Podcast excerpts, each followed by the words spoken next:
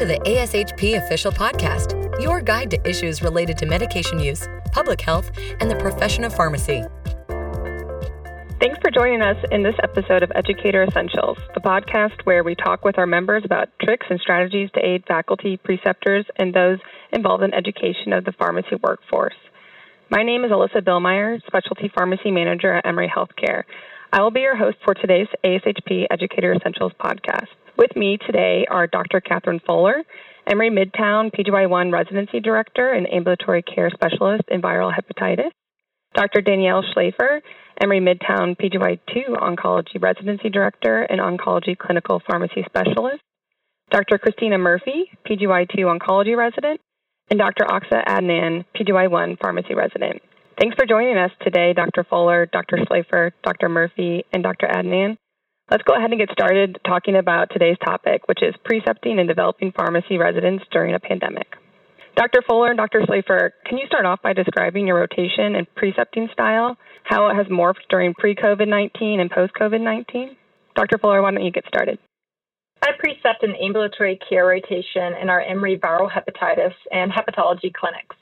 I provide specialty medication education for patients with hepatitis C and hepatitis B, conduct clinical follow ups, answer drug information questions, and see patients with providers. For Hep C patients, I usually touch base in clinic or via phone within two weeks of a medication new start and every 30 days while on treatment, with less frequent follow up required for hepatitis B patients. Prior to COVID, my students and residents would work up patients and present the clinical recommendations to the physician or mid level prior to the face to face clinic. Learners would then see the patients with the provider and counsel patients face to face in addition to telephone clinical follow up. After COVID, all of our face to face visits ceased and the clinic was transitioned to telehealth, whether that was through video or video or telephone. Post COVID, our clinic remains 80 plus percent telehealth. In this environment, I have learners interact with the provider via video or internal messaging platforms to provide clinical recommendations and interventions. Learners are then on a three way video call with the provider and patient, ultimately taking my role on the team with medication education and clinical interventions by the end of the learning experience. Thank you, Dr. Fuller. Dr. Schlafer, what about you? Thanks, Alyssa. So, my role is as a clinical pharmacist on an inpatient acute leukemia service. We have a typical daily census of about 20 to 30 patients. And my position rotates between the inpatient service and outpatient clinics, but we'll just focus our discussion today on the impact to the inpatient learning experience. Um, so prior to COVID, this was structured as a typical inpatient service where I would meet with learners prior to rounds to review patients and their interventions for the day. Then we would attend rounds in person with the multidisciplinary team. And then afternoons were spent following up on interventions, providing patient education on chemotherapy, and doing didactic teaching and topic discussions during COVID, we had to rapidly transition to remote work with pharmacists and learners working remotely with limited time on site. During that time, we actually implemented Zoom rounds, and any patient reviews or topic discussions with learners on service were also conducted via Zoom. Um, similar to what Catherine described with her clinic, patient counseling transitioned to more of a telehealth, telehealth format where we would coordinate with our on-site team members to provide printed education materials to the patient in, in person with the nurses at the bedside. We could also send materials electronically through the medical electronic medical record if patients and caregivers were interested in um, getting information through that format. But the counseling itself was conducted by phone or video call with the patient. And we made efforts to also include family members where possible, whether on that same call with the patient or as a separate follow up call afterwards, since the majority of our patients weren't able to have a caregiver present in person with them during their inpatient stay due to visitor restrictions. Post COVID, we've returned fully to on site practice and we've resumed in person rounds and topic discussions with the implementation of masks and social distancing as appropriate. We have taken some risk stratification for in person patient interactions into consideration. So, if we have any COVID positive patients or patients under investigation with a pending COVID test, they're actually cohorted on a separate unit away from the leukemia floor. Uh, and we minimize our face to face interactions with these patients as much as possible to reduce the risk of the spread of COVID to our immunocompromised population, as well as to avoid any unnecessary exposure to the learner. So any education or medication histories that need to be completed for those patients are done by phone until a negative result is available and the patient can move to the floor our visitor restrictions over time have been easing as we come out of the pandemic. But as a takeaway from COVID times, I do still make it a point to teach residents to be intentional about including caregivers in counseling discussions, either by phone or video call for chemotherapy education, rather than just relying simply on those who happen to be present in the room with the patient. So it's now a routine practice for myself and my learners to ask patients specifically who else they would like to join in their education session or be contacted separately after we speak with the patient. Thank you both for sharing. I can tell that you have made some quick, intuitive, and very impactful changes during this time to help your learners. Conversely, let's go ahead and talk about some challenges you guys have both experienced as, you know, being both a preceptor and a residency director during this time. What are some strategies you have taken to mitigate those challenges as well? Dr. Schlafer, do you want to get us started? Yeah, we've definitely had a lot of change and a number of challenges that we've had to adapt to over the course of the year.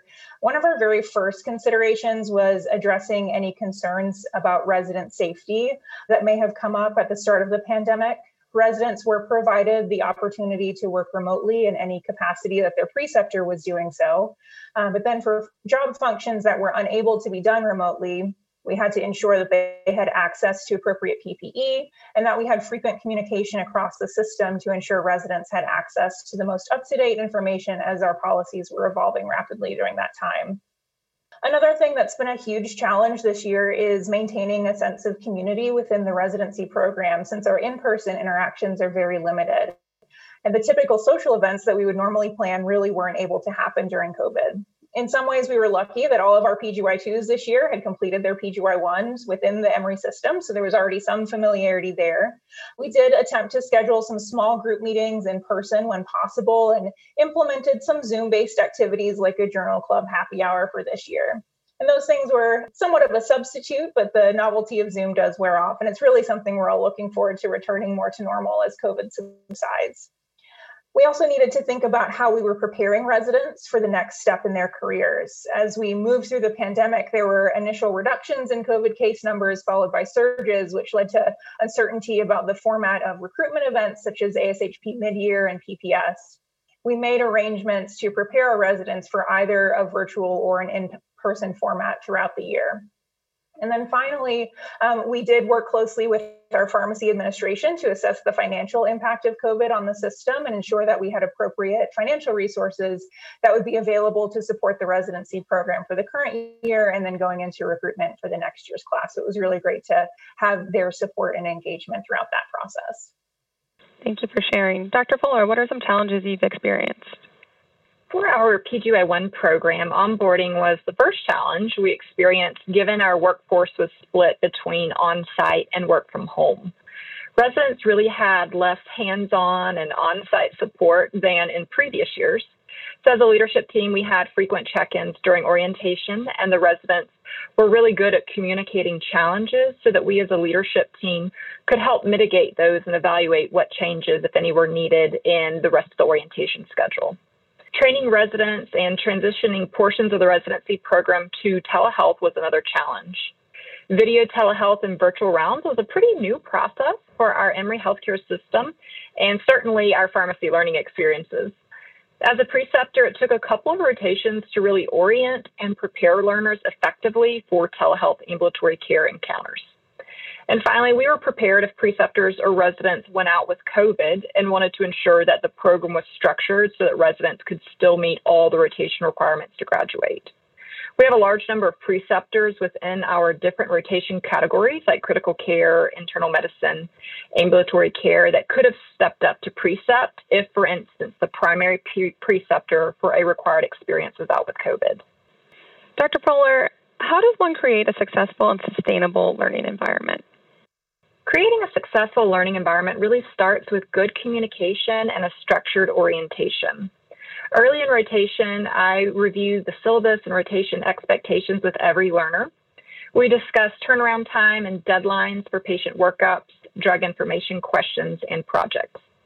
I set the expectations for the methods of communication between both the learner and provider and preceptor, whether this is via the electronic medical record, internal messaging platforms like Teams, or email. With COVID, I've expanded the orientation topics to include telehealth tips and tricks, reviewing their devices for telehealth compatibility, and discussing how to build rapport with providers virtually. I introduced the learners to the main team members on the first clinic day and set the expectations with the team that the learner will be autonomous before the end of rotation, depending on their skill set. COVID 19 has enabled an expanded skill set both among preceptors and learners as we have navigated the pandemic. Pharmacy learners are doing great at effectively communicating and exploring new methods of communication that they likely did not previously use with providers. From a provider perspective, I found it is important to frequently check in and see what is or is not working with the learners in the telehealth and COVID environment. Receiving feedback and implementing changes to the ways that I integrate learners into rotation has been crucial in making it a sustainable learning environment, both for the provider, preceptor, and learners. Thank you, Dr. Fuller. So, switching gears a little bit, despite the tragedy we've lived through over the past year, I'm sure we can all say we've experienced our own silver linings. Could you both describe the lessons you've learned as an RPD in COVID 19 and what you plan on carrying forward into subsequent residency classes? Dr. Schlafer, let's start with you. Yeah, I, COVID has definitely been a catalyst for change in a lot of ways. And um, there are some things that will carry forward um, into the coming residency years. Probably one of the biggest things is our use of teleconferencing software like Zoom, both for patient interactions as well as for components of the residency program. We're very lucky at Emory to be part of a large system of campuses across the Atlanta area, uh, which means that we have preceptors that are in several different physical locations. While we used some teleconferencing prior to COVID, it was pretty limited to phone conference lines. And now, with everyone's increased comfort with Zoom and Teams, it's made it much easier to increase communication and engagement across all of our campuses. So, we'll continue to be able to provide CE opportunities and share topic discussions, regardless of where a preceptor or a resident is physically located. On the other hand, we've learned that virtual interactions are not a substitute for um, that face to face in person interaction in a lot of ways. Um, so, our experience with COVID has highlighted the value of that in person social interactions with patients and with residents and preceptors that have had to happen on a much smaller scale during this year. But we're looking forward to resuming those in person interactions as we come out of the pandemic. Dr. Fuller, what are some silver linings that you've experienced this year that you'll carry forward? Danielle, just great points altogether. Just a few things to add. I think that creating that safe space for residents to open up has been even more important during COVID 19, given many of the traditional support systems our residents have relied on through family and friends was really limited. Shared vulnerability and empathy has really become a lot more culturally prevalent and really trickled down to our healthcare systems and residents during COVID 19. I create time and space for informal resident meetings outside the structured residency advisory committee and quarterly development meetings to create that space for vulnerability. And this is something we'll continue to move forward and carry with into further residency classes. As an RPD, I've really been able to reevaluate the residency program in light of the changes of COVID 19 in the entire healthcare system. And we'll be looking for ways to ensure the positives of COVID 19, like the integration of telehealth, are incorporated into the residency program long term. Well, thank you both, Dr. Schlafer and Dr. Fuller, for your insight today. Um, I'd like to just take a moment to transition over to hear from our residents, if that's okay. Um, Dr. Murphy, can you describe your key learning experiences this year and lessons that you've learned over the past year? Yeah, absolutely. I think the first key learning experience that comes to mind um, during that transition in residency, pre and post COVID, occurred actually two weeks um, into the pandemic as I started my outpatient hepatology rotation with Dr. Fuller. Um, so we were primarily managing patients with hepatitis C um, therapy, which includes monitoring their response to treatment throughout. And we had several newly diagnosed and recently diagnosed patients who were either wanting to stop treatment or not start treatment um, due to the uncertainty of the pandemic. Additionally, we had patients that were on treatment that were very hesitant to come in to get their routine labs um, and see their response to therapy. Um, so, this experience really allowed me to grow in how I empathize with patients. I had several really vulnerable conversations with patients, helping them weigh the risks and the benefits of treating their hepatitis C versus maybe holding off in the wake of COVID.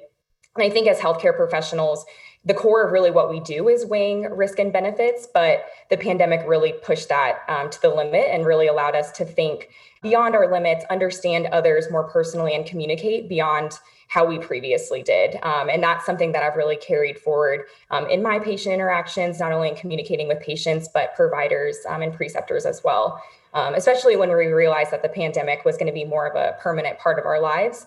Um, so I learned a lot from that experience initially and am a better communicator um, and listener for that matter because of it. Thank you for sharing, Dr. Murphy. I know we can all know that communication is key in many aspects of life, so I'm glad that you were able to get that experience. Can you also tell us about what some unanticipated areas of opportunity and growth uh, you discovered while training in your residency this past year?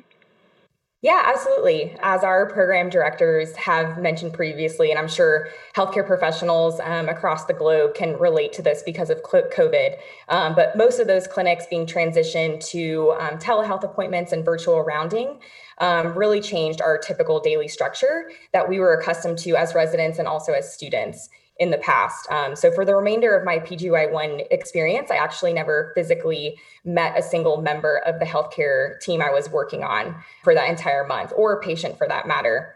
Um, and I served on both inpatient and outpatient rotations.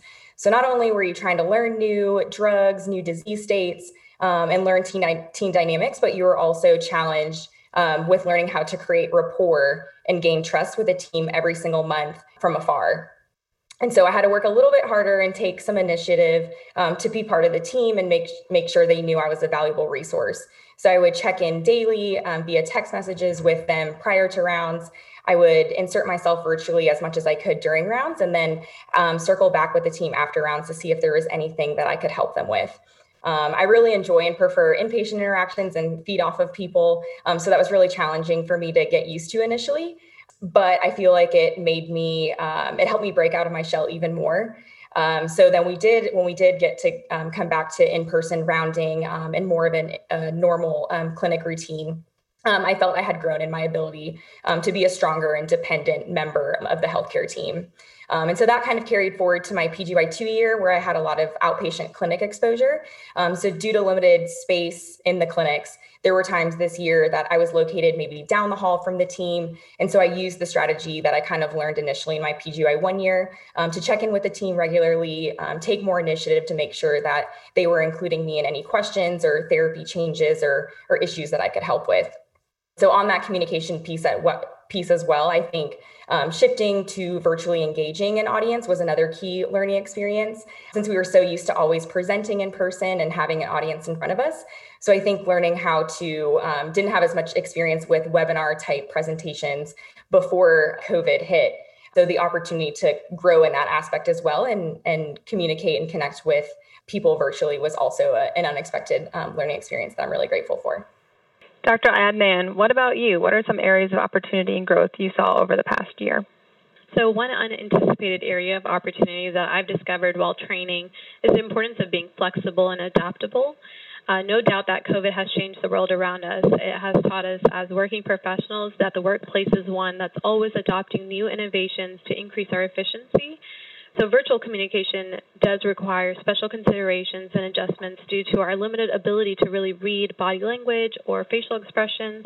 But, but by being adaptable, I was able to learn from those around me and even look online for extra tools or tips and tricks on how to function at a higher communication level than I would have otherwise. For instance, um, counseling a patient may take extra efforts on my side, such as sending information, medication information to the patient prior to me taking the time out to actually counseling them. Um, as we know it, a majority of residency activities have been virtual, such as ASHP midyear, virtual interviews, PPS. So I personally think I engaged in more activities this way than I were to otherwise. I was able to attend seminars or conferences while also being able to attend clinic activities such as engaging in telehealth video calls. Doing so allowed for me to have more time in partaking in projects than I would have otherwise been able to. And so I was able to help with data collection for a QI project or even help in data collection for an unanticipated research project, which was really neat. Though virtual meeting, virtually meeting is helpful, perf perfecting virtual communication does require special consideration, such as pre preparation. So it was an unanticipated area of opportunity, but it also enabled me to grow more than I anticipated. Can you both talk about strategies that you have used to increase resiliency and well-being throughout this year? Dr. Adnan, why don't you get started with that? So there's no easy way navigating the pandemic, but building coping skills and resiliency allowed me to work through what I called the COVID roller coaster ride. Like building a muscle resiliency really requires time and dedication, and by no means was it an overnight process for myself what has helped me during residency is a couple of different things.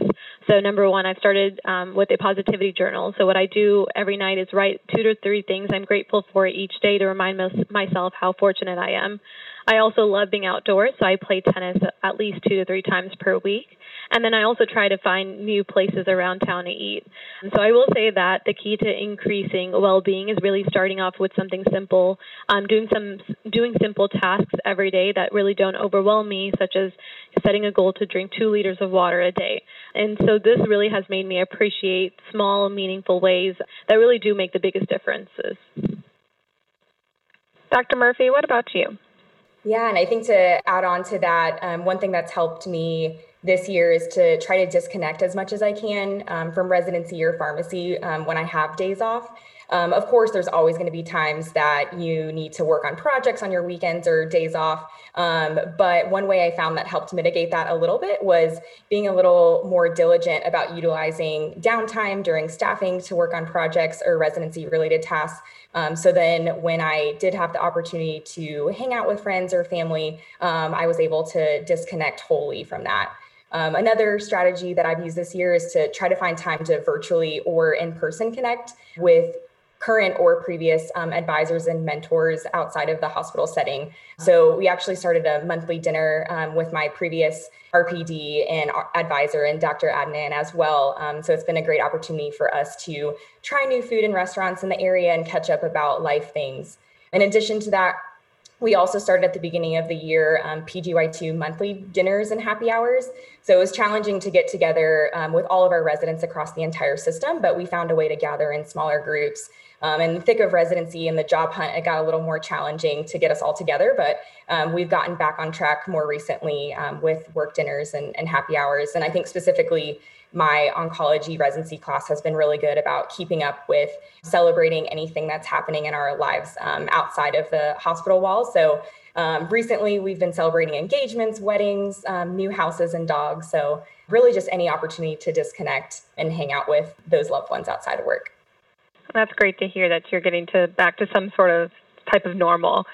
Can you both share what advice you would give to incoming pharmacy residents, knowing that we're not 100% back to normal right now? Dr. Adnan, why don't you start us off? Sure thing. When I think of advice for incoming residents, I think of what advice I would want to be given coming into residency. So, so first off, being mentally prepared is probably the most important. Um, this will be the most challenging year you will face, but ultimately it will be the most rewarding year of your life. This helps you get through working through the weekends, um, being challenged with a difficult on call question, or even prioritizing various projects and activities you're working on staying professional is important because you're also on a job interview every single day, so also being mindful of that. Um, practically speaking, to prepare for residency, I will advise that it's important to develop organization techniques, starting off with labeling documents and making folders with clinical resources before you even head into residency. This really sets you up for success.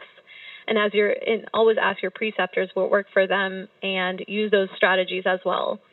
And then, lastly, as I say, stated earlier, developing those resiliency habits that will stick with you in the hardest of days. You will lean back on these a lot, um, and since they're already ingrained in you, they don't take extra energy out of your day if you don't already have it. So, overall, residency is committing yourself to this goal you've worked four years to get to. Um, and you'll be surprised yourself with yourself on how much you can accomplish. Um, so it's important to seek mentors in your program and really emulate their success. That's great. Thank you. Dr. Murphy, what about you? What's some advice you would give some incoming residents? Yeah, I think Dr. Adnan mentioned it perfectly earlier. Um, I think my number one key to success in residency is being flexible and adaptable. Um, and along with that, I would say staying open minded. Um, so some might think they know exactly what their interests are coming into residency, some might be undecided. Um, but regardless, I think it's really important to take every experience that you have, every opportunity with an open mind and branch out to those areas that you don't know as much about. Um, this is your time to explore, your time to drift outside of your comfort zone. And in doing that, you might find new interests. Um, I'm a prime example of someone whose interests kind of expanded by allowing myself to take a chance and embrace all aspects that residency has to offer. And while I do have the same interests that I did coming into residency, I expanded and have additional ones, which actually led to me led me to my first job. So I'm really grateful that I allowed myself to get fully immersed in that area um, that I didn't know as much about because I can't imagine starting my career anywhere else. And the final piece of advice that I would give to an incoming resident would be to give yourself grace throughout this entire process. The purpose of residency is to help you grow as a clinician, a professional, and also a person. And if you you aren't experiencing, you're not supposed to know everything at the beginning. That's the purpose of residency, but it's meant to teach you. It's meant to be a learning experience and a journey. So ask those questions along the way stay curious and never feel like you're too inexperienced to make an impact on the profession. That's some great advice from the both of you. Thank you so much. Well, that's all we have time for today. I want to thank Dr. Fuller, Dr. Schlafer, Dr. Murphy, and Dr. Adnan for joining us today to discuss precepting and developing pharmacy residents during a pandemic. If you haven't before, I encourage you all to check out the ASHP educator resources. You can find member exclusive offerings such as Preceptor Toolkit, the Research Resource Center, and exchange ideas with your peers on the ASHP Education Connect community. Thanks again for tuning in for this session of Educator Essentials, and we hope that you enjoyed today's conversation. And be sure to subscribe to the ASHP podcast through your favorite podcast provider. Thank you for listening to ASHP Official, the voice of pharmacists advancing healthcare. Be sure to visit ashp.org forward slash podcast to discover more great episodes, access show notes, and download the episode transcript. If you loved the episode and want to hear more, be sure to subscribe, rate, or leave a review. Join us next time on ASHP Official.